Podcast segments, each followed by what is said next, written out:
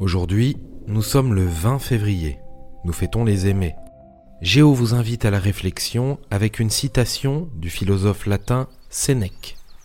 Ce n'est pas parce que les choses sont difficiles que nous n'osons pas, c'est parce que nous n'osons pas qu'elles sont difficiles.